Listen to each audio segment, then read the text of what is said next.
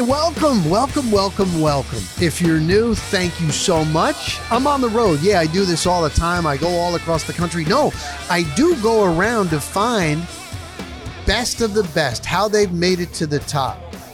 But I never really take it out on the road, and we are today in my hometown. We are at the Lake 85. It is just a great sports bar. The spirits, the beers, the drinks, the cocktails, the food, 18 TVs, and we're just hanging at the lake. It's in Lansbrook, East Lake. Palm Harbor, Florida. We'll be doing this on Thursday nights. We tape it around seven o'clock, and uh, I'm looking forward to it, man. I mean, I mean, it doesn't get any better than that to have your local watering hole actually have your place to stop. And my guest today, you know how I always do it, those that have made it to the top. In his profession as a public relations director in the sports world, my man Rick Vaughn has been at the top and is still at the top. Spent 20 plus years with the Tampa Bay Devil Rays slash Tampa Bay Rays. Before that, he was with the Baltimore Orioles. He grew up in that area, so it meant so much to him when Camden Yards was starting the closing of Memorial Stadium. And before the Baltimore Orioles, the Washington Redskins in the NFL. He's also run the great Joe Maddon, World Series champion Joe Maddon. He's run his foundation and just just my friend and honored and also lives in this area. We're hanging at the lake. The one, the only Rick Vaughn. Rick, how are you? Rocco, thanks a lot for that introduction and thanks for inviting me. You know, this is really cool. This is our our hometown bar here. And, yeah, just uh, kind of hanging. You know, it's yeah, nice, isn't it? It sure is. It's got a nice vibe tonight with a Lightning game, sure. Yeah, so we got the Lightning game on. We're right at the end of the football season now, and it won't be that much longer before pitchers and catchers. You worked in the NFL, but you also worked many, many years in baseball. And anybody that I've ever talked to that works in baseball, spring training, man, never gets old. Does it ever? It never does. It was always my favorite thing. It was always my favorite time of the year. I couldn't wait. Uh, and then even you know with the Orioles, we would go from Baltimore down here for spring training, and that was such a big deal for my family. We would pile in the car, take the kids with us. I get one day off. We'd stop at Disney, and then we'd head on down to Miami or Sarasota or St. Pete, wherever we were training. And it was like, I was so excited to go down every year. And then there's training camp in the NFL, which I, oh, trying to get through that was tough. You know, you're, it's a little different scene. You know what I mean? You're, you're, you know, my two years with the Redskins, we were in Carlisle, Pennsylvania, Dickinson College, and I was a rookie, so I didn't know what to bring, you know, to camp. Well, the one thing you needed to bring was an air conditioner from your for your room, which I didn't. So it was a brutal, you know, it's in August in Pennsylvania and it was Oh hot. my god. And then the next year we were in Cumberland, Maryland at Frostburg State University. And I learned a little bit more from, you know, better from the first year, but I, comparing spring training with training camp, oh my gosh, you can't get too too further on the spectrum than that. All right, so he's got so many stories, and also obviously he is an accomplished author. And if you've ever traveled to the Grapefruit League or spring training, you probably have come through St. Pete, Al Lang Stadium, the history. It's just unbelievable the amount of Hall of Famers that have come through. We're going to hit on that. Now, um, what we're going to do is I want I, I always start off like just just a little bit of your background. I mean, sure. Okay, you worked in the NFL.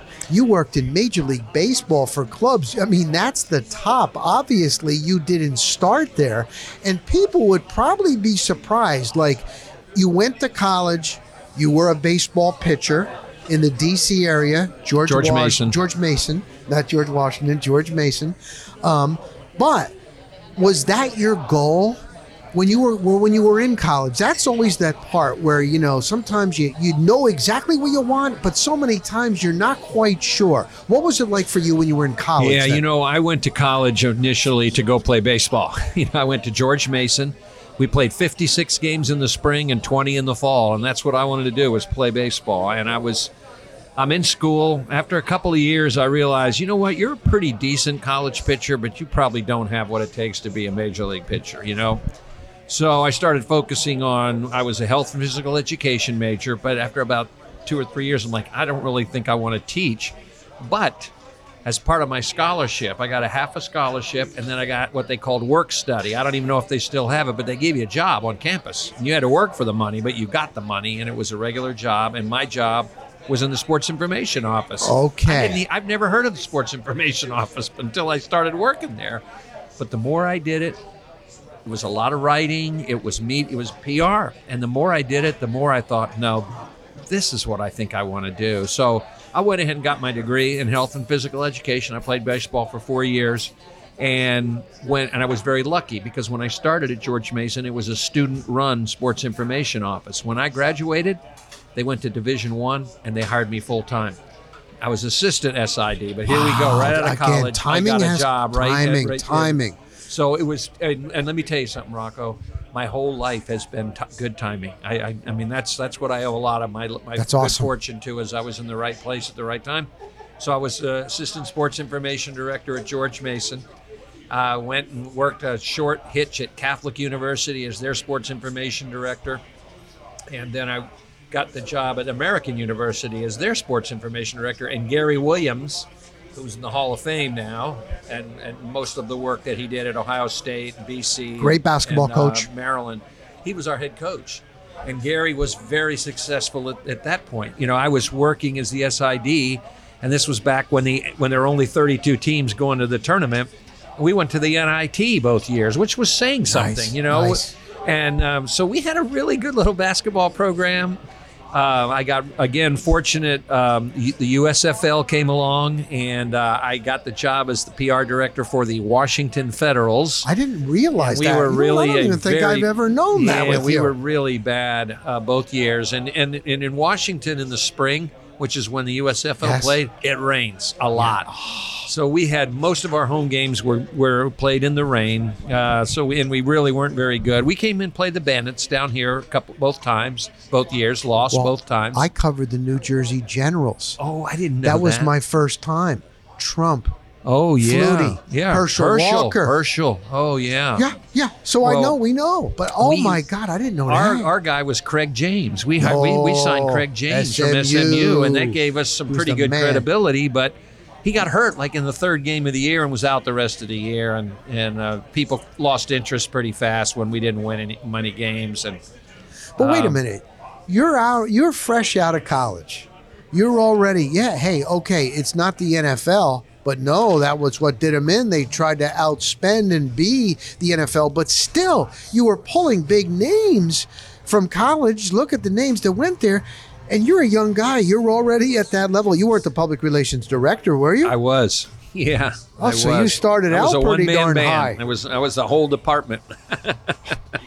oh, oh, oh, oh. We didn't spend a lot of money after we spent what we spent on Craig James, so the rest of it was pretty low budget. But still, you're Uh, dealing with professional young guys, but professional. There's TV contracts. There's TV. Like, wow. Okay. Okay. All right. So you're so you're there now. Where now where you going? And then um, after two years, the team decided that they were going to move to Orlando, and I was not really. In, our family was pretty locked in in the in the DC area at that time. We didn't have the mobility really to do much, uh, so we we didn't go with the team. Uh, and I was lucky enough that the, about five months later, after the team left and I was out of work, uh, the Orioles assistant PR job opened up. That was in the fall of 84, 1984. Wow. And I was lucky enough to get the job. Awesome. And it was the strangest thing, Rock. I mean, here I'm just a regular schmo, right? And then I get the job like at the end of November. And then in December 15th, right around there, we signed Fred Lynn, who was one of my idols growing up, center fielder from the Red Sox Yes, and the Angels course. and all. We signed Fred Lynn, and Hank Peters, the general manager, comes down to my office and he goes, "Hey, uh, Fred Lynn's, we've signed him. He's yours. You do what you need to do with him. Do a press conference. We're bringing him in for 10 days. Give him a couple days to look for a house. The rest of the time, do whatever you want to do with him PR wise. That was a different time back then. So here I am going to the airport and picking up Fred Lynn. And I wanted to call all my friends. I'm like, hey, Fred Lynn's in the passenger seat of my car. So this was, you know, that was like my second week on the job. And I'm like, this is um you know this is going to be this is this is my going to be my life, and I I was so excited. And the the flip side to that was I was still living in Virginia. And the job was, of course, in Baltimore. So the first two years, I drove 61 miles to work every day. Um, See, you know, see, uh, so you there was. start. it's not always at the top. no, See, no. guys. Okay. But you know what? I loved, loved going it. to work to every loved- day, and I was the whole time I was driving. I was thinking about what I was going to be doing that day and how I was going to do it, and I tried to be a sponge. You know, I, I was so. And another fortunate thing was to get to work with the Orioles. I mean, at that time, in the mid '80s, they were still pretty well thought of. You know, '60s, '70s, '80s. The Orioles were pretty much, you know, how I, I, I started there as the demise kind of started. Gotcha. but it was a you know it was still it really felt like you know it's an overused term uh, but it felt like a family you know it felt uh, everybody w- looked out for each other. We all wanted because of the reputation of the Orioles in the community and in Major League Baseball we worked so hard to please each other. I just wanted to do I wanted to make them happy. Everybody 'cause I worked with and the players meant and, something oh, it to was you, incredible. man. We didn't win much um, and in fact in 1988 you may recall we lost our first 21 games, uh, and that was almost like a postseason experience because after we got to about 12, The media attention. every national media outlet in the world was coming to cover our I never games. yeah, that makes And sense. so, and, and the last uh, 10 days of that, we were on the road. We were in uh, Minnesota, in Chicago, the last two, um, the last like eight games. And it was like it was a zoo. I mean, it was like here I am, and I was the assistant PR director, so I traveled with the team. The PR guy that my boss did not, but I did. You know, he didn't want to Right. do all that travel. Right. So it was a it What was a zoo. It was a real zoo. Frank Robinson was our manager. He took over for Cal Ripken Sr., who got fired after He six could games. be tough, He was very tough. but if he if you were his guy, You know was he what? one of those That's- guys That's exactly that he? That's right. Let me tell you something. 'Cause He was he. I was afraid of him Frank at the beginning talking about. because Frank was a tough, tough. He had a very tough Yes, outer shell. yes. But I, you know, we got to know each other, and over time, over time, he was one of my favorite people. You know, he and I got along very well, and I knew, you know, at, at first there was this one thing where we had a guy, a young kid with cancer and, and we were bringing him through our clubhouse to meet our players and i was the guy who would do that so i'm taking him around introducing him to players and he calls me over his, where his office was a little was at the far end of the of the clubhouse. He calls me over and he goes don't bring don't bring him over to me. And i was like what? He goes just don't bring him over to me. So i didn't argue with him. I was still afraid of him right? So he meets all the players and you know had a great night except for not getting to meet frank. So now like three or four months later we're on one of our caravans in the off season and we visit a children's hospital. And we're visiting these kids in their hospital rooms and frank's on the caravan we go into one of the rooms and as we're coming out frank is crying he's crying his tears rolling down his face and, I, and at that moment it hit me why he didn't want to have that little boy come over to him because he would have lost it you know he was so much uh, he loved kids so much What and he didn't man. want those players i think to see him that Isn't way that something? and Isn't that so I something? learned to find out he was like such, he was so great with my daughters. He was like their one of their best friends when they were at the ballpark. You know, he would always ta come and hang out with them and take care of them and make sure they had a good time. And he and I, I was really close with Frank the last uh, several years I was there. Yeah, yeah. Now, you also worked for the Washington Redskins and the owner, Jack Kent Cooke. and I know that was a very I'm it was- challenging It's exactly what it was. Yeah. And what was that like? Here you are, you got a gig, you're young, you were married. Right. You can't you can't like when it gets really bad, you you, hmm, well, you might you don't want to quit. Well, the Redskins were my team growing up, you know, so I thought, boy, here's a chance. You know, they called and said, you know, would you like to be the director of public relations for the Redskins? The Come in, we want to talk to you about it. It wasn't really much of an interview, and I took the job. Norv Turner was had just gotten the job as head coach, so I was there for his first two years, and I loved Norv. Norv was Oh, such that's what I would man. think. Okay, that's great to hear. Such I a always good man. I, I don't know that he was ever a real effective head coach, No, but he no, was a a great, great coordinator. coordinator. Yep. And I mean, you can ask Troy Aikman about Norv, and he'll tell you a lot because Troy developed under Norv when Norv was there in Dallas. So um, I take the job, and you know, Mr. Cooke, Jack Kent Cooke was. If you were a fan, you wanted Jack Kent Cooke to own your team because if they needed a player, they just didn't get out, go out and get a player. Like we needed a linebacker. This is when I was a kid. We got Wilber Marshall. You know, we went out and got the very best. We needed a wide receiver. We got Roy Jefferson, who was a six-time Pro Bowler from uh, the Steelers. And so you go to work for Mr. Cooke, you know he's not going to stand for anything less than really good stuff. And you know, they were like a jewel. They they were a jewel franchise. Oh, you know, oh, for a yes, long, long yes, time. Yes, yes. So I started there. It was uh, in '94, and we weren't very good in '94 or '95. But my whole life was was kind of was Jack Kent Cooke. He was just, you know, the just job, very demanding, right? Very yeah, demanding. the job. My job was, you know, when Mr. Cooke came out to Redskin Park for practice, he, his office was at his farm in Middleburg, which was about 30 minutes away. But when he came out to Redskin Park, he only dealt with three people. He dealt with Norv Turner, Charlie Casser, the GM, and everything else was me. You. So, and that meant everything else. So I had many times where I was doing things that, you know, I wasn't really uh, proud to be doing for him, you know. Um, uh, and I have a, a, a lot of stories there. Some of them are, I won't tell them all, but I mean, you know, he was. Um, I, I'll tell one quick. I'll try to make this oh, quick. no, no, no. Uh, well, we, please. we were trying at the, at the time. time we were trying to get uh, the stadium built in Maryland. You know, we were playing at RFK, but Mr. Cooke wanted uh, his own stadium in Maryland, which they eventually got. And so um, we were trying to do everything we could to curry favor with the state of Maryland, and, and um, so we had a, a shoe deal. The Redskins, like all the teams, have shoe deals, right? And our shoe deal with Converse was over, and we were getting Nike. So we had all these Converse shoes in Redskin colors, and we had nothing. We didn't have anything to do with. it. We didn't know what to do with them. I mean, there were like hundreds of these shoes. So I said to Mr. Cooke's son, who was the team president, I said. Why don't we give them to the school system in Prince George's County, Maryland, there where we're trying to build the ballpark? He goes, Beautiful. That's a splendid idea. Would you do that? So I hooked it up. We got the shoes over there. We put a little note in them, got a little note in the paper, you know, saying what the Redskins had done. Okay. So like a week goes by, and um, Mr. Cooke, the, the team president, comes down by my office. He was going home, and he said, "Look, my father's coming out here tonight. When he does, you make sure you tell him that was your idea Oh, about good, the good. shoes." And I'm like, "Hmm, I should have been a little suspicious of that." But No. anyway, so now Mr. Cooke rolls up in his car about an hour later. He had some business at Redskin Park, and I had to go out and meet him every time he came to the parks. Open the car door, and he looks at me and he goes, "Who owns this GD Ball Club?" And I said, Excuse me? He goes, Who owns this GD ball club? And I said, Well, you do, Mr. Cooke. And he goes, Well, then why are you giving away my shoes? And I mean, I almost uh, had a heart attack right there because I thought I was f- getting fired on the spot.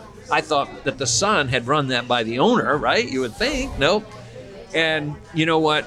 The next day, Mr. Cooke came out to practice. I picked him up. I had to be at the car with a golf cart to take him down to practice. You So- probably did not sleep. we're I, I didn't, but we so we're driving the golf cart crapping, down, and I'm sitting next to him in the golf cart, and he looks down at my shoes and he goes, "Well, those are nice shoes, Rick. Those are your shoes, aren't they?"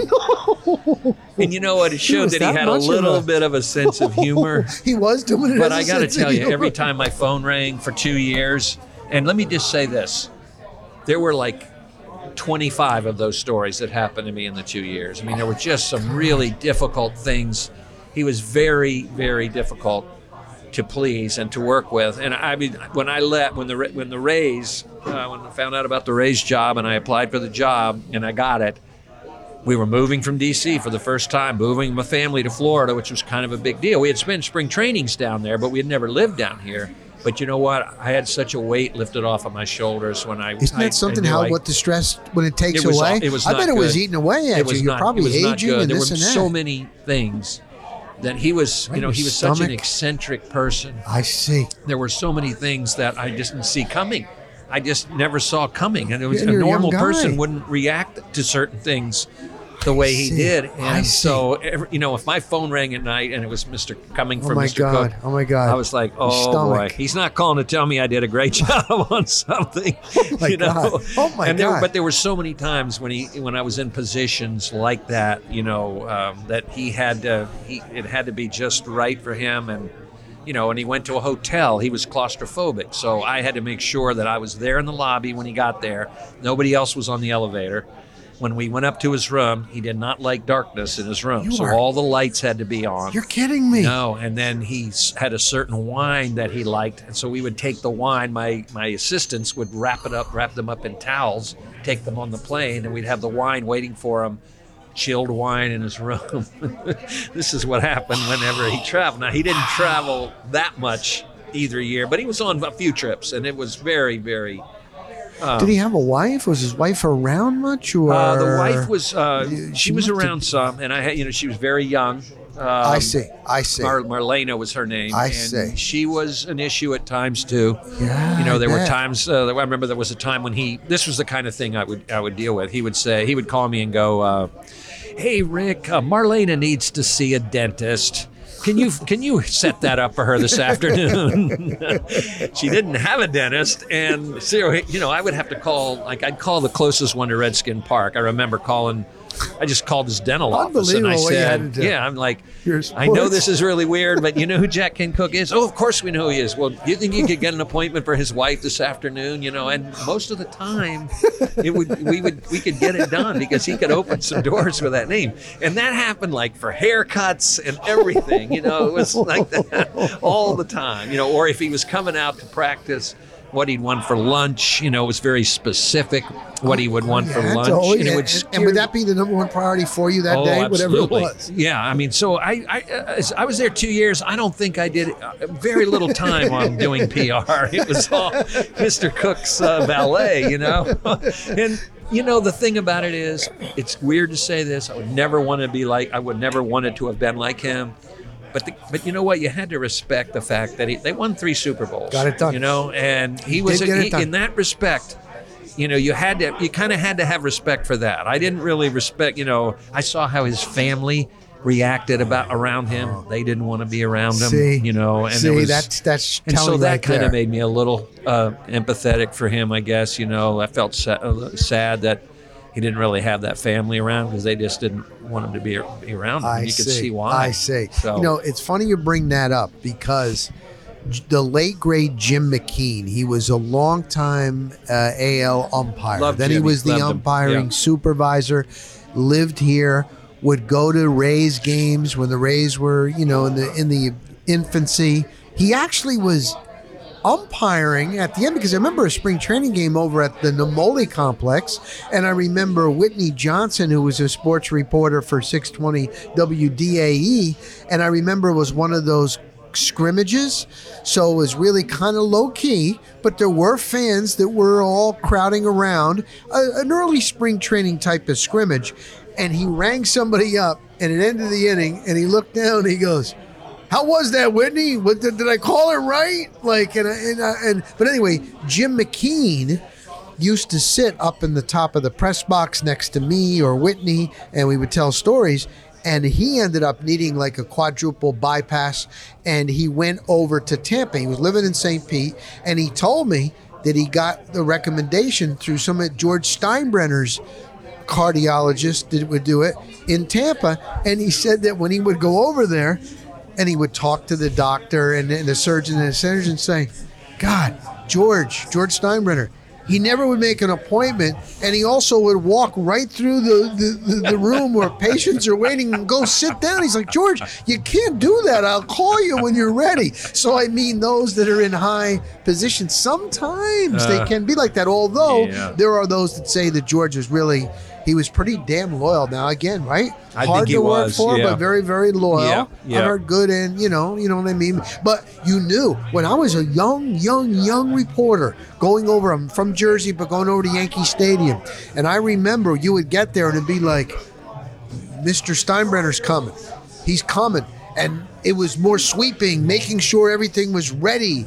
You know, A little similar, thing, right? Same right. thing. Well, and I remember when when we would play road games at Yankee Stadium, and I would be in the offices. They were right behind the press box in old Yankee Stadium. The offices were, and I'd be in there giving them the game notes or something, and the word would come down. They had very vertical, very See? linear offices there, and the word would come down the line like. He's here. He's here. And I mean, literally, you had people, you know, diving behind their desks. You know, they didn't want him to be seen or they wanted to clean everything up, but it was amazing what it was like. The, the, the- when he wasn't there and when he was there was so palpable unbelievable. I want to continue on now you getting this job with the Rays in the beginning of baseball, Major League Baseball here. However, I wanted to ask you, was it true? I the George Steinbrenner, the New York Yankees, if you don't know, their spring training home is Tampa. It's been Tampa for a long time. It used to be, I remember, Fort Lauderdale. And but Tampa's been their home. And George Steinbrenner, from what I was told, you might know, you would think would be the opposite way, was instrumental in helping Vince Naimoli get the Tampa Bay Rays and the Rays being here. You wouldn't think so with he's already got spring training here. All the Northerners and the Yankee fans come down. But is that true? I think he was an ally. Yeah, I, I, I, everything that I saw. Now I came down in '96. They had gotten the team in '95, and um, Oh, I was actually here before you. But everything that I saw, yeah, they got the team in March of '95. I started April of '96. When we went to the Breakers, and it was Yeah, the was- Arizona Diamondbacks, Yeah. and we were there for the whole week, and we got it in 970. You were not here yet. I was yet. not there. No. Okay, so we start the all sports station uh, in Tampa, WDAE, and Whitney Johnson, who I mentioned before. He, he did the first week with me. First week because Brad J- James, who uh, uh, he passed since passed away. I, I did the morning show with him, but the first week of WDAE radio in Tampa was Whitney and I, and we had a remote at the Hilton in St. Pete, which was right across from Al Lang Stadium, and George Steinbrenner was there. And Vince Naimoli was there, and they both came on with me and Whitney.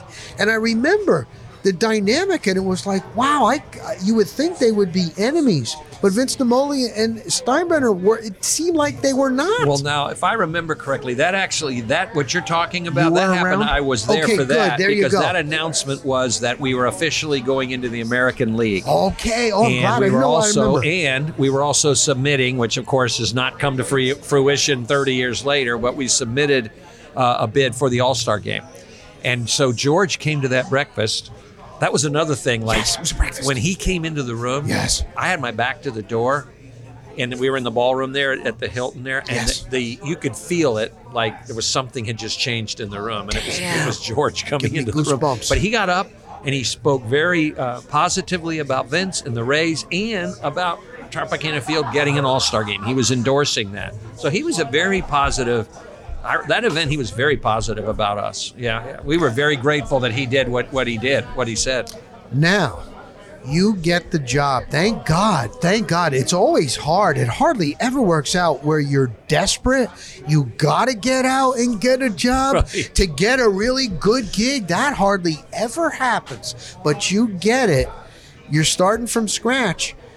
It was an unbelievable. Oh my God. It wasn't until I went and started reading again about when you went to Cuba with Yeah. the trip, Yeah. when you went to Japan, uh, being instrumental, the World Series, the lowly Rays, Devil Rays, last place to go to the World Series. You had so many up moments, but you also, again, had to work for the late Vince Naimoli, who also was very, very hard. What was the experience like when you now leave Jack Kent Cooke? You're moving your family down, and you know baseball, but this is a whole new thing, and you're working with Vince. What was that like in the beginning? Yeah, it was. It was. You know, I didn't really know Vince. You know, I didn't really know what he was like, and but it didn't take long for me to kind of figure out what was going on. You know, Vince was the exactly right guy to help get a team here because he was like an end rusher. You know, he was not going to be stopped. He was a bull rusher. It's a good way to So he was it. the right guy to have get this team. Wow. But he was not the right guy to run the team, and it became obvious to me after a few months. You know, I I'll never forget. I was driving to Sarasota to meet one of our because Vince was at the beginning. Vince was like, "Get out and meet everybody you can. That's the first thing I want you to do." And I'm Got like, you. "That makes sense. Of Yeah. course, I will." Yep. And I was driving to Sarasota. I think I was meeting the sports editor of the Sarasota Herald Tribune for lunch, and I'm driving down 75, and all of a sudden on DA WDAE, here's Vince, and he's on the radio, and I'm like, holy crap! And he ripped in to whoever was on the air. It was in late morning, and this I was many moons ago. It could I don't know if it was Whitney or maybe it was I don't know who it was, but he was Penner, he was ripping. be, who knows? He, was crushing this guy, and I'm like, oh my god! And I here you are as a I pulled over on 75. I pulled over on the shoulder of the road. And I stopped, and I, as soon as he got off the air, I called him on his cell phone, and he answered to his credit. And I said, Vince, you can't do that. I said, if you're gonna, if you have a problem with something they've said on the air, call me. Let me handle it. You can't do that anymore. And he was like, well, but you know what they said was wrong. I temper, said, I get it. get that out. And so for a good while, he would do that. And most of the time, it was stuff that was like he was off. He was wrong. You know, it was like he's factually was wrong about something. And a lot of times he'd call me and I'd say, I'll take care of it, Vince. And then I'd just let it go because I wasn't going to. I mean, it was it was way way out, way way out of focus, I guess you could say. No, Um, no, but but you're you're coming off of Jack Kent Cooke, and now Right. you're dealing with this. Right. But you ended up being there 20 years and for a long time. So Well, it you was know at a point where for like, all, okay, for all of his public, uh, you know, whatever you want to call it, Faux for all, you know, yeah, he he actually was um, Reasonable he was, at times? He, he could be reasonable, maybe close to being reasonable most of the most of the time. But I mean, with me, he was he was good with me. You know, like I'll never forget the first Fourth of July. I didn't go. I went home as much as I could to Virginia because my wife and my girls were still up there, Oh, and they didn't move down for about eight, seven or eight months Gotcha. because of school and stuff. Gotcha. So I was um, a lot of times I was here by myself, and I was working on the Fourth of July. I was in there. I didn't have anything else to do, and I had so I was doing some work. And he popped in the office, and he said, "Hey, we're taking the boat out. Why don't you come with us?" You know. So I mean, he had a side no, that he did a have a little side. bit of a side. But the, to me, the whole thing was he was not. He was not equipped PR to handle right, that. no, He- that- you, was you know, I. I would say to him a lot of times, you know, you, you're in a fishbowl, Vince. You life. This is life in a fishbowl. This isn't you running anchor glass and nobody knows who you are. Everybody knows who you are. Everywhere you go, you're going to get looked at. You're going to get questioned. You can't do. You just can't. And he just did. He couldn't do it. He just he he, he took everything personally. Every single thing personally. And I, again, I have a million stories of things that Same, never saw like the Jack light of day. Some of them did see the light of day, unfortunately. Yes. But of mistakes that he made because he just wasn't he, he wasn't equipped to be that guy. He he, Yeah. he, he need and one of the I, I told him early on, after about six months, I said you got to hire a pre- team president and let him do the day to day stuff. You can't do this. But he wouldn't. He would. He, he wouldn't do it. He, he. He. I don't think we did that until way. I, I, I don't even remember if we, we ever did it. But he wouldn't give up the control. He loved being in control. He would have had a hard time dealing because like somebody like a Rick Dodge would have been a perfect guy to have as the team president, and never. We never went that route, and he just didn't want to give up that control. You know. Now you were there, and obviously there's the the guys from Wall Street with Stu and the gang, and they come in and they're behind the scenes watching, and Andrew and and Matt and this and that and this and that. But I believe the culture, the whole organization, the lowly Devil Rays, and with uh, there's no pay.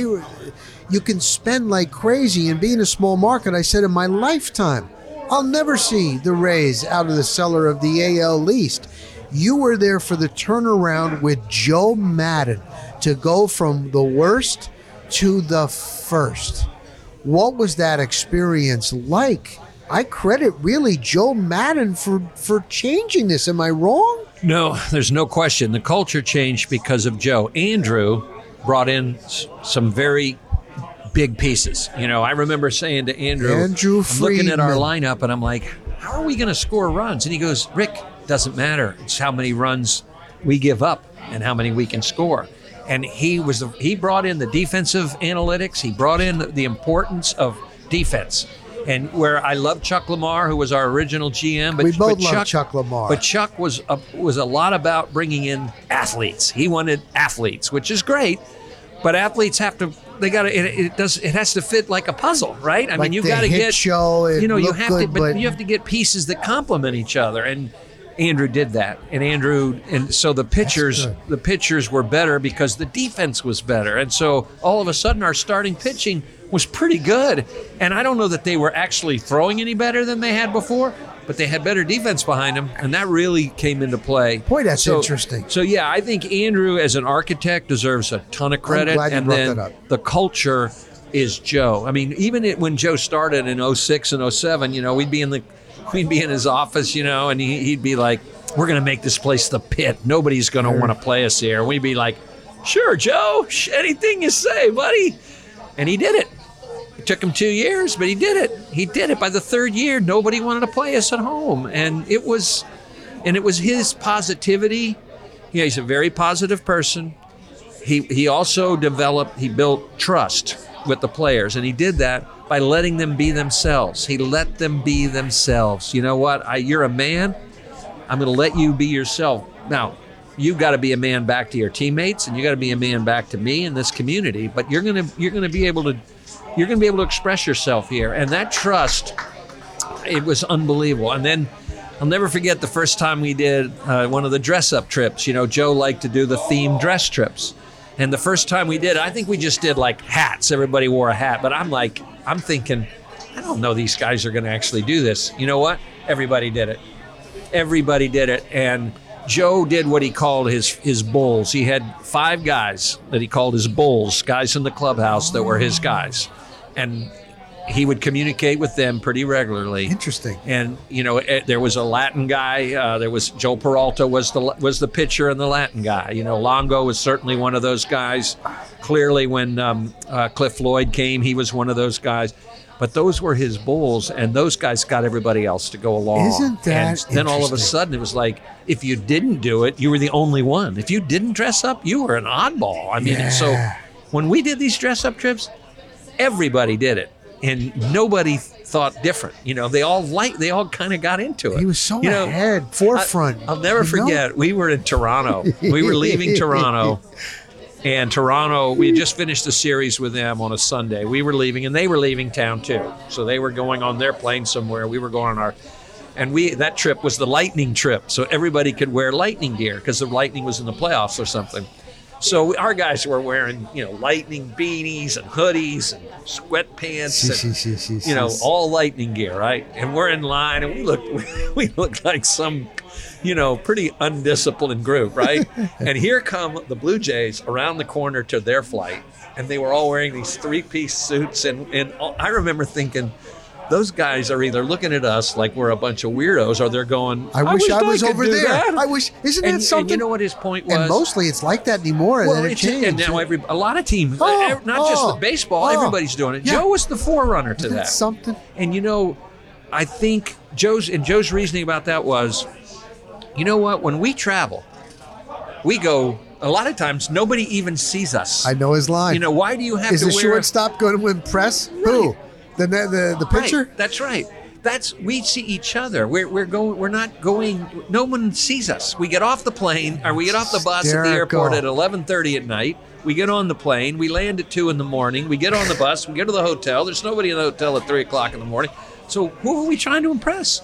I'd rather have the guys be comfortable when they're when they're traveling, and they and everybody was, they were themselves. Isn't they expressed themselves. You know, that is. I don't know if that's. I, I don't know if p- teams are still doing that.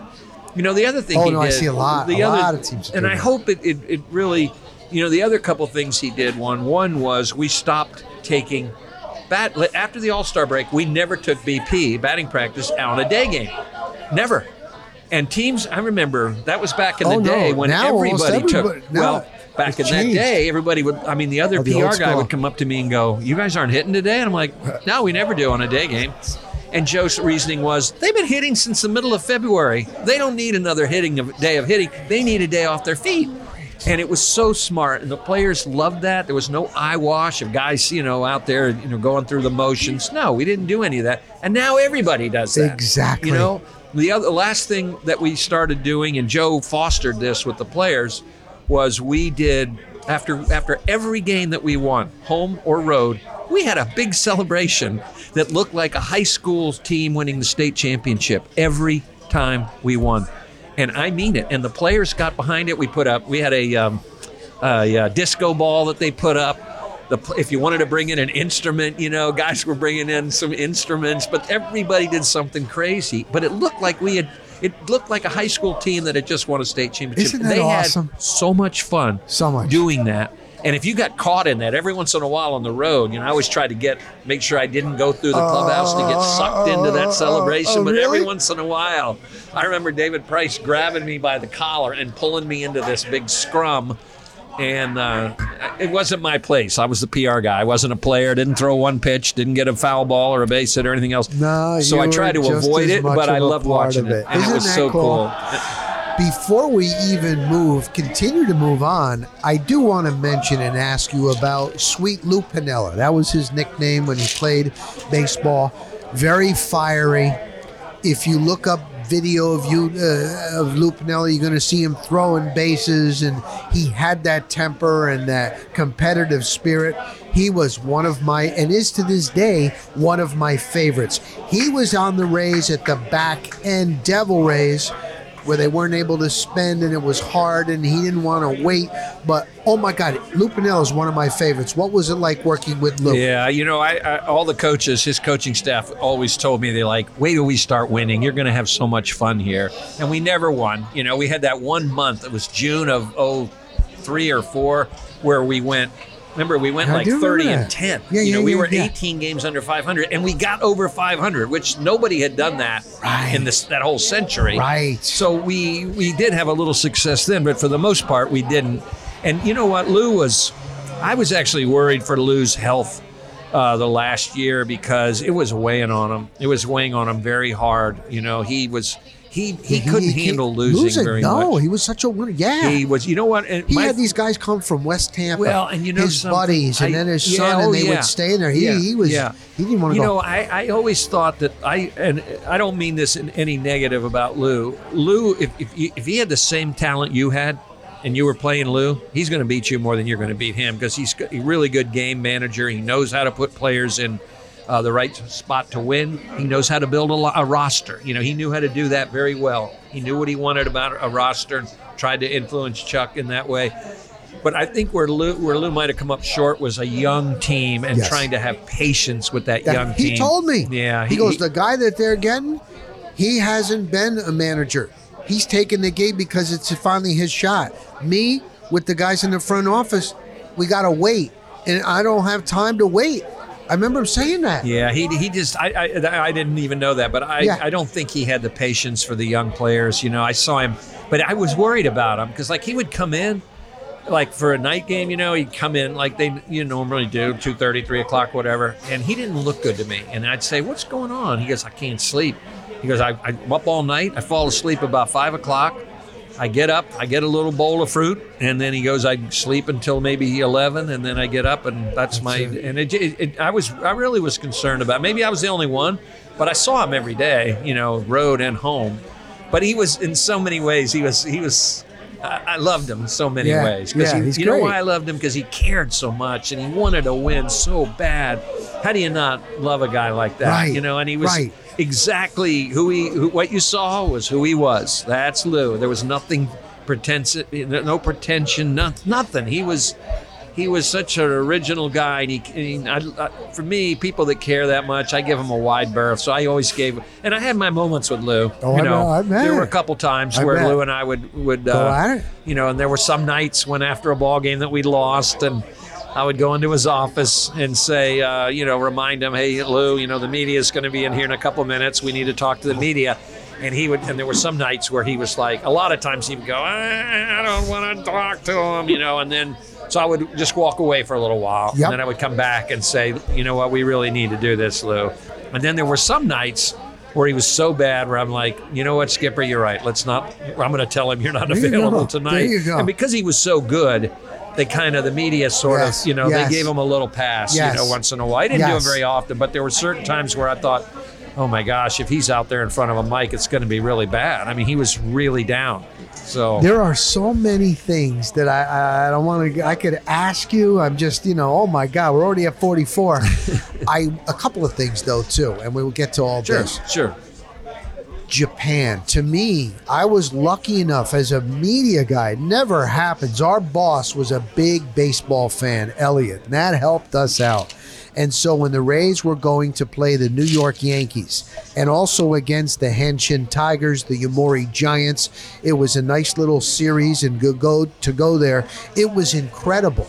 And I remember going there and you we took a helicopter flight to a base uh, from America in outside of Tokyo, right there. And I remember being on the tarmac, and you looked over and you said, "I can't believe I'm back here. I was here on another trip."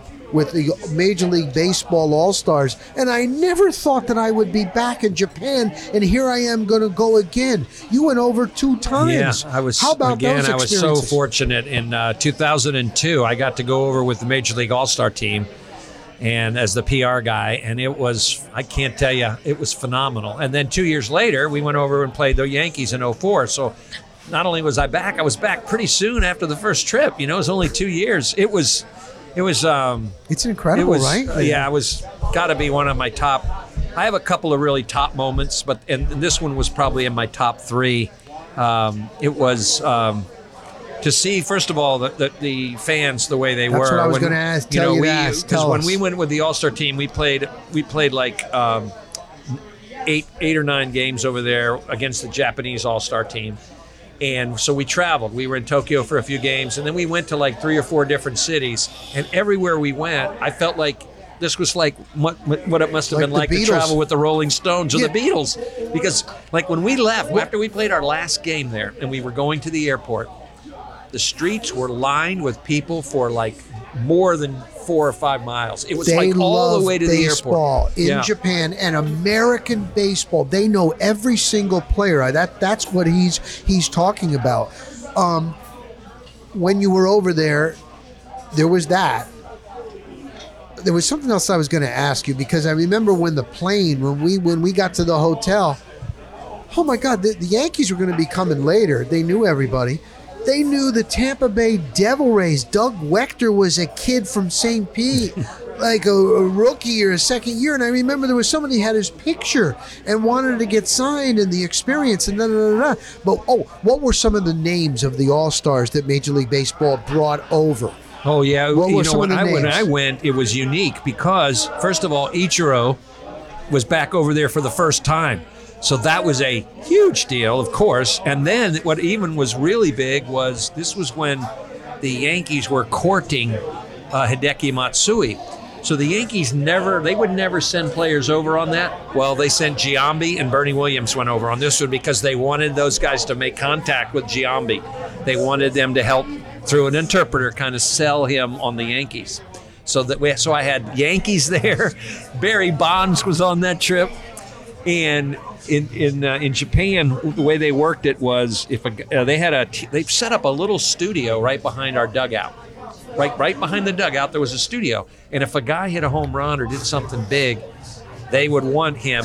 They would want that player in the little studio behind the dugout, like what kind of what baseball's doing now with Fox, yes. right? But they were doing it back then in 2002. So Barry Bonds, I'm like, you know, I was trying to get to know him through the practice rounds and stuff before we even because we, practiced at Dodger Stadium for a week before we flew over. So I was trying to get to know him and all, and it was pretty hard. Yeah. And then I'm thinking, I hope he doesn't do a whole lot, so I don't have to deal Right, with it. right, right, right, First right. time up, it's a home run. No, no, no. Swear. So he's sitting there, and I'm like, and I see the Japanese producer. He's kind of like giving me a little wave, like, "Hey, we want to get married. So I went over to him. I sat down. He was toweling off, and I and he had been there before, and so he like he goes, "I know what you need." Oh, I said, oh, "Do really? you?" He said, "Yep, I'll be right there." And you know what? On the whole trip.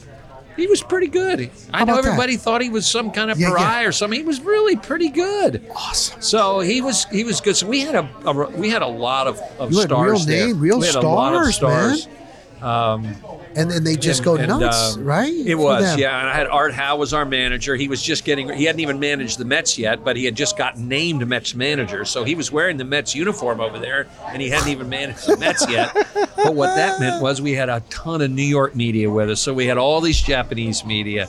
All these New York media, so it was it was a lot of work, and I loved every second of it. Isn't you know, awesome? it was so much fun to be in the, be a part of that culture and i got to take my wife sue with me and so she had a good time they set up all kinds of tours for us and i got to know bernie williams and people like that are just so great people. Oh, Bernie can't talk nice enough about him. And so we had so many uh, great experiences. That, and then we go back two years later, and we're supposed to be the sacrificial lamb. And what happens? We beat the Yankees the first game. Tino hits a home run, and It's unbelievable. and we beat Mussina, you know, who's only in the Hall of Fame. So it was So my, neat. my experiences over there were Yeah. unbelievable. You went to Cuba with the Tampa Bay Rays. Had not Major League Baseball. How long had it been? They, And- uh, and- and- we went over in 2016, and nobody had been there since 1999. The Orioles played over there in '99. What was yeah. the? Ex- what is it like in Cuba? What, Yeah, I what is mean, it really like? Yeah, what can you, know, tell I, us? I Rick? wished I could tell you, you know, a great description. Part of it was they were very protective of us. You know, like we weren't taking any back roads to go anywhere. You know, I think they had some very, you know, predetermined routes that we took to the ballpark for the workouts Sure. and back to the hotel. And we really, honestly, we were there. We came in on Sunday night. Uh-huh. We practiced Monday. We had a bunch of community relations stuff that we did in the community, which was fun. And then we played Tuesday, and we were out Tuesday night. Oh, we okay. Had, we had mechanical failure on our plane, and we didn't even. It, that's a whole other story, but Oh, didn't- we didn't. didn't. We didn't actually get home. You know, Cuba's on like a ninety-minute flight, right? Yeah, to we Tampa. we finished. We, we got to the we got to the airport at like eight o'clock that night. We didn't get home until seven o'clock in the morning. We sat on this plane in Cuba for like ten hours because they didn't have the part. What? Then we had to wait for a crew. That's a whole different Oh, story. But my God. I will tell you this Yes. They because uh, the, our Barack Obama was at the game, uh, Castro's brother was at the game, so they made they told all of the fans you have to be in your seat two hours before the game, and they were, and that there was not a seat to be had, and it was so great. They were so, it was. Um, they were so appreciative of the major league players and somebody had tipped me off and said if you can bring you know bring baseball cards whatever bring anything you can for your Oh, players to throw right. into you know like baseball card packs yeah. or whatever Yeah. to throw into the stands for the kids and stuff and we did and the place went crazy i mean our players were throwing all the stuff and they and the fan the kids and the fans and they were way into it. I mean, it was it was phenomenal. The, and, uh, But know, you we didn't did- see a lot of it, though. You didn't see it in the streets and did- outside you know what? I see what you Um, mean. Cash and I, Kevin Cash, Okay, had to do uh, an ESPN thing, and we did it in Old Havana. So he and I took a cab to Old Havana, right in the middle of, and, and it was. I've got pictures that I cherish. You know, it's the, the old architecture and these old cars. That's the thing you notice the most. Yes, of course. These cars It from really the fifties, like and they're They're pristine. They all look like they just went off, got off the showroom. Wow. And it was that part was so cool. Um, we we got to tour a tobacco factory and some things, but these were things that were very much, you know, yeah, yeah, prepackaged yeah, for yeah, us. yeah, yeah, yeah. Um, we weren't really. They didn't. They kind of discouraged us from going off on our own, which I totally understand that. You Right, know, right, but it right, was a beautiful country. The fans were awesome. Uh, having the president there was really, really special. Wow. Um, and our players really, really, really liked it. Was there a lot Yeah. of Secret Service for that one? Um, there was you- a pretty good number. They're yeah, so good yeah, that you yeah, couldn't but really he was tell late. too much. Barack Barack Obama was late. The, the game got delayed. It was on ESPN, but it was delayed by like 30 minutes. They delayed it for the president. So we had to fill some time. You know, they, they were kind of doing like a sports center on the field. You know, while we were filling a little time, and um, so yeah, we. He came in and was and was out pretty. You know, as soon as the game was over, he was out. But he stayed for the whole game, if, as I remember correctly. Wow. And we beat them, which was fun. We beat their their team. So. yeah, yeah, yeah, yeah, yeah, so yeah. that was really good. Unbelievable, unbelievable. Just two last things, and I want to get to your book. Yeah. The uh, when the Rays went to the World Series, that was really incredible. Beating the Boston Red Sox. Um, was that up one of your times up there, or was it maybe Wade Boggs's three thousandth hit? Which uh, packed the place, Yeah. and he did it as a home run. I mean, Yeah. what are your Well, like I- a I tops for to the Raises? you- Rays? Is it I- a no I- hitter? Well, I have to tell you one thing, and I should have said this earlier, but I think my the moment in my baseball career that was the number one moment for me was, believe it or not, was when we closed Memorial Stadium in Baltimore. And what we, you know, we here we're, you know, Baltimoreans love Memorial Stadium. The Colts won there, the Orioles won there. They love that place. It was not a great stadium, and it was in the middle of a neighborhood. Parking was always an issue, but people didn't care. It was their ballpark. So here now we're building Camden Yards closer to Washington D.C. They, you know, the blue collar people weren't real crazy about that. So we really, when we we knew once people saw Camden Yards, they were going to fall in love with it because it was just perfect. You know, it was a perfect location, everything. It was a retro, first retro ballpark.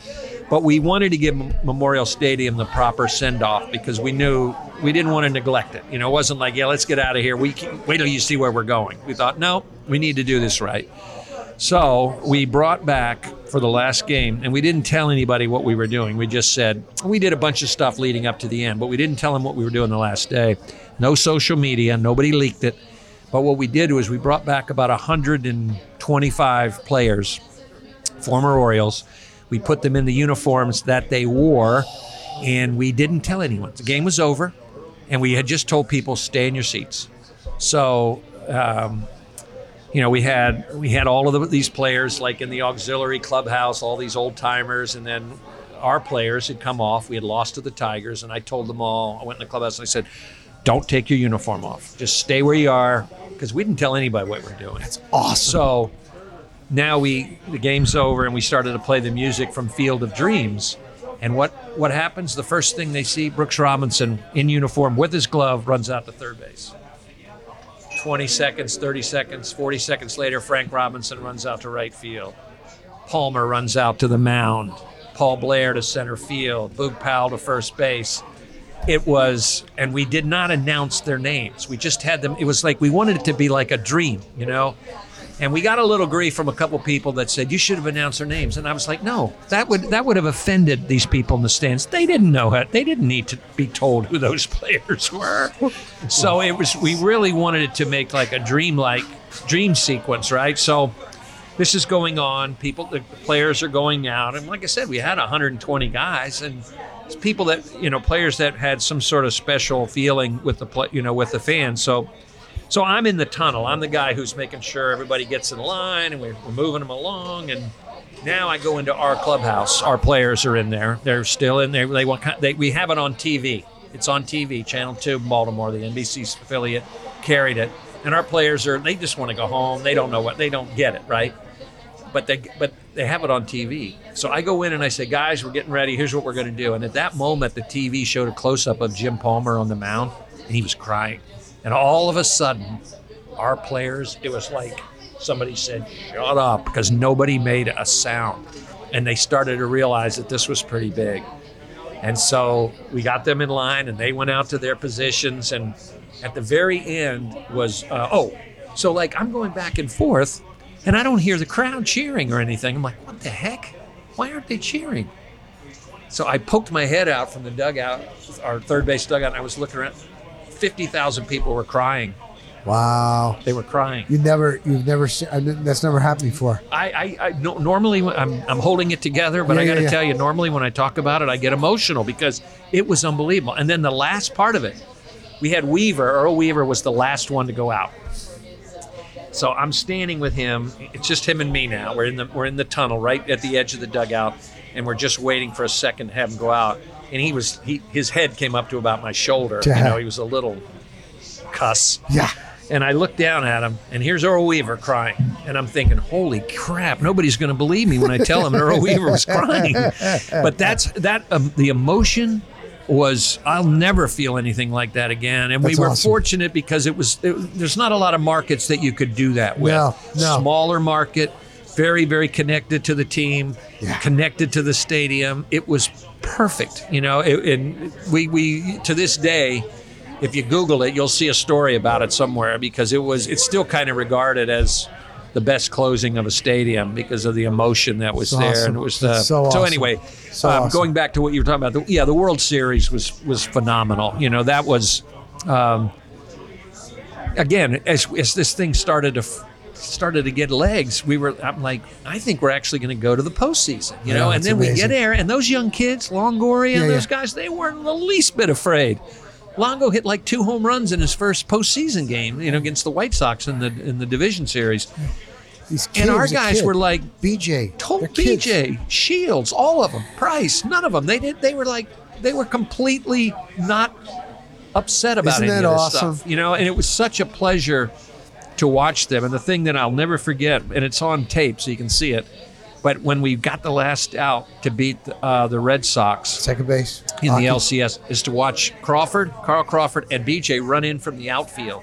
and they throw their gloves and they throw their hat, and it's like watching men turn into little leaguers. And it was like, it, I, when I watch it, I, I get choked up. I'm like, holy cow, Isn't that's great? exactly what happened. It's awesome. So, it's awesome. You've, anyway. had, you've had so many experiences. I was experiences. so lucky. Yeah, So I had many. to tell the Memorial Stadium Oh story God. because it Oh was my God. it was a great thing to be a part of. Uh, so anyway, Now, if you are a baseball fan, doesn't matter if you're a Rays fan, a Red Sox fan, a Yankees fan, a Dodgers fan, whatever, with baseball, the history of baseball, and 100 years of baseball on St. Petersburg's waterfront, how the game helped shape a city. You did a lot of research, and as you were going along, you probably thought you knew all there was to know about Al Lang and St. Pete and found out so much more. Just just real briefly, just incredible history, man, huh? Yeah, you know, I was um, a PR director for the for the Orioles there for a while, and we trained. We trained. We, we played some games here when the, when the Orioles trained here in St. Pete. So here I'd been there with the Orioles. Then I get the Rays job, and I'm training there with the Rays. And I thought I knew the history of that place. Heck, no, I didn't know anything. You know, and I started researching it. I, I honestly did not set out to write a book. I had been down to St. Pete, and I just happened to notice one day when I was down there that the name Al Lang Stadium is not visible on the outside of the stadium. They've covered it up. I'm like, that's not right. So I actually got an appointment to meet with a member of the city council, and it was during COVID. And I said, how about if we try to do something to be- do a j- better job of memorializing the history down there? I said, the name's not even on the stadium. And the guy that I met with said, I love your idea. Here's my email. Here's my cell number. Will you lead the, will you do the research and stuff and start and give us some ideas? I said, sure. So I started working on it. I sent him a couple ideas. Oh, that's how it started. Call his cell phone, nothing. Sent him a note, nothing. Never heard from him again. Still to this day, this guy never got back to me. Still a member of the city council, by the way. I won't mention his name, but never heard back from him. But meanwhile, I'd done a lot of some research. And now I'm kind of getting discouraged because it looks like nothing's going to come out of this. This is like maybe six weeks after I'd started it. And then Sue, my wife, was like, Why don't you write a book? And I thought I don't really have the energy to do it, but I did. And I was so it was so much fun to do this and to uncover the stuff. And then realize that there was actually a story here. And the story is that it was baseball that really took St. Pete from being this sleepy little fishing village in the you know pre 1920 to a huge tourist destination. At one point, you know, we they started setting tourist records in the 20s when the Yankees came in. Um, it became a huge. It, it was a tourism, and and and Al Lang, who became the ended up becoming the mayor, and he, came down. That's the stadium's named after him. He came down from Pittsburgh. He was smart enough to realize tourism's going to be the thing here, and baseball's going to carry it, and that's exactly what happened. I mean, you had. And, and, and they, when they, the, they got the Boston Braves to come in in 1922 to train down on the waterfront there, where Al, near where Al Lang is now. And then the Yankees came in in 1925. And the Yankee writers, the New York writers, used to always joke that St. Pete was discovered in 1925. You know, which- Isn't that and great? and it just really took off, you know, from there. And then even I, I found a uh, historian that sort of his opinion was that even during the Depression, the fact that we had Boston and New York, two of the three largest media markets in the country at the time, were training here. It helped St. Pete probably come out of the Depression a little earlier Isn't that something? than had they not, because you had moneyed people down here that were not in any other parts of Florida. So we, you know, St. Pete probably came out of the Depression sooner than other cities in the state, and it was because uh, baseball was there. And then the role that it played in the civil rights, you know, I mean, Jackie Robinson breaks the color barrier in 1947, but Jim Crow was still pretty, you know, pervasive down here in Florida. And so players up until into the 60s African American players weren't staying with their white teammates. They were staying at separate places. And St. Pete, because it was kind of considered sort of the spring training baseball capital, St. Pete became kind of a lightning rod. Some of the Cardinal players were outspoken. Bill White, who been, he went on to become, and I got to talk to him for the book, he was one of the guys who spoke up and said, This isn't right. And there was a number of things that happened in St. Petersburg that got that to change. Where a team like the? Yankees actually, they finally they stayed till 1961, and they actually left one of the reasons, not the only reason, but they actually left Fort Lauderdale because they could find segregated hotels in Fort Lauderdale that were not available here. There was a hotel, the Yankee never- Clipper of all hotels, and they stayed there. And that's what started happening. Finally, the Mets found a, a found a hotel that would allow the, all the players to be under one roof, and the Cardinals found a hotel that could. And so, St. Pete played a pretty big role as far as baseball goes. And then, of course, 1964, the Civil Rights you know bill was passed. Things were still way from being perfect, but at least St. Pete played a role in, in baseball, kind of trying to catch up a little bit here. you know? Unbelievable. Yeah. Unbelievable. So all of that history was so much fun to uncover, and I, The- I, I there's so many pi- the pictures too. Oh my God! Even if you don't read and just the yeah. research, it is incredible. Again, the book is 100 Years of Baseball on St. Petersburg's waterfront. How the game helped shape a city. Rick Vaughn and the forward by Tim Kurkjian of ESPN. Your good buddy. I mentioned you, and to do the podcast uh, this baseball season, and uh, ah, the big smile, and he really is something else. Good- Yeah, good he is. he is. And then I do have a second book coming out, um, and it's basically kind of the companion piece to this for Tampa. And you know, it didn't quite have the same story. It didn't have the same story as St. Pete. I mean, two cities pretty close together, very different histories, and that included baseball.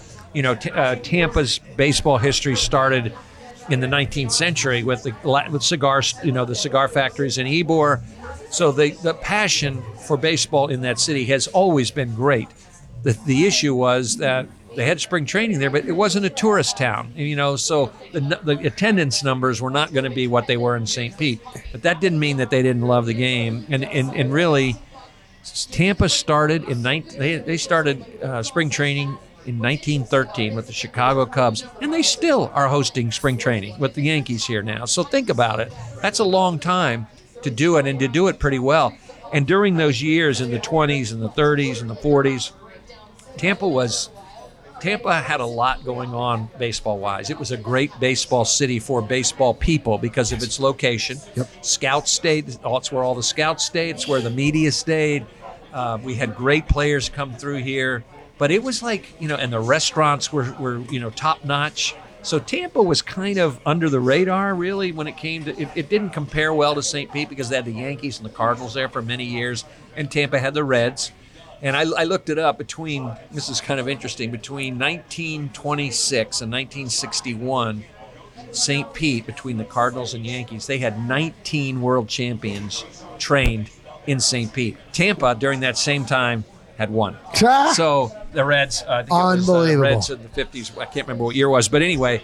So there is a story to be told, and, and it, that book will come out on March 11th. I'm very excited about What it. do, you, is her name uh, yet? Or Uh, it's- you're, it's- you're not sure yet. I, am still going I'll back let and forth everybody with the publisher, know. but people like Wade Boggs and Tino Martinez and, and so many other people were very helpful in giving me their memories of playing at Al Lopez Field. Oh. And there was not too many people around that played at Plant Field, but Sure. I got some really good stories Oh. I think that are in there. Oh. So this is another Oh. breezy, fun read. Oh, you're not going to learn. You know, this isn't Yeah, yeah, War and Peace. Yeah, yeah. This is a fun baseball you book. need that. You Yeah, need it's a fun baseball He's book. Rick Vaughn, such a good man here at the Lake 85 up in Palm Harbor, Lansbrook.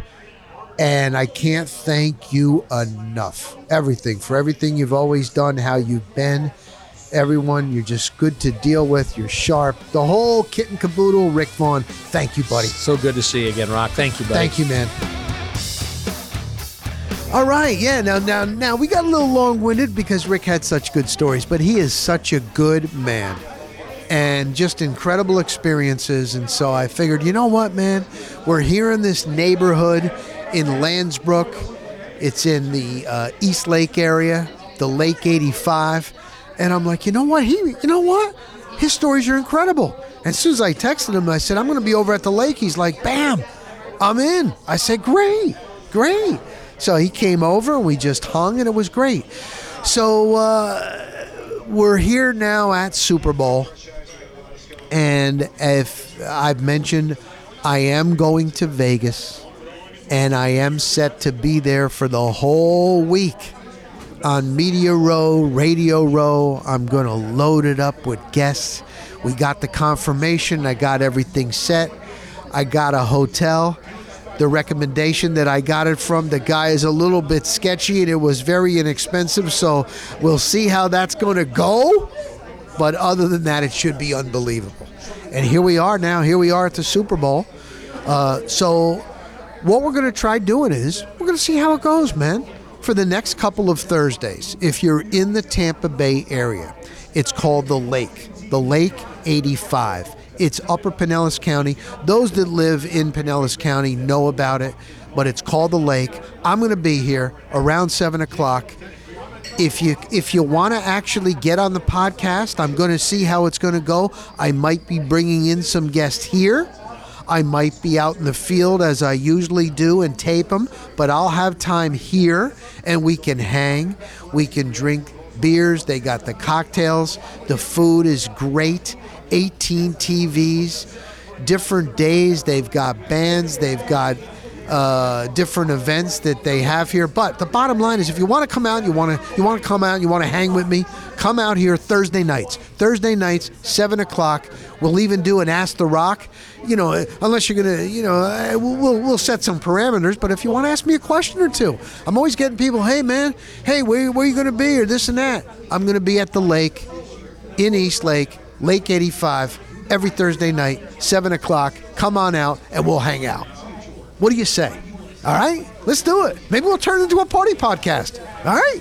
Listen, I thank you very, very much. I thank Rick, and I'll talk to you next Thursday at the lake here in Palm Harbor. Let's do it.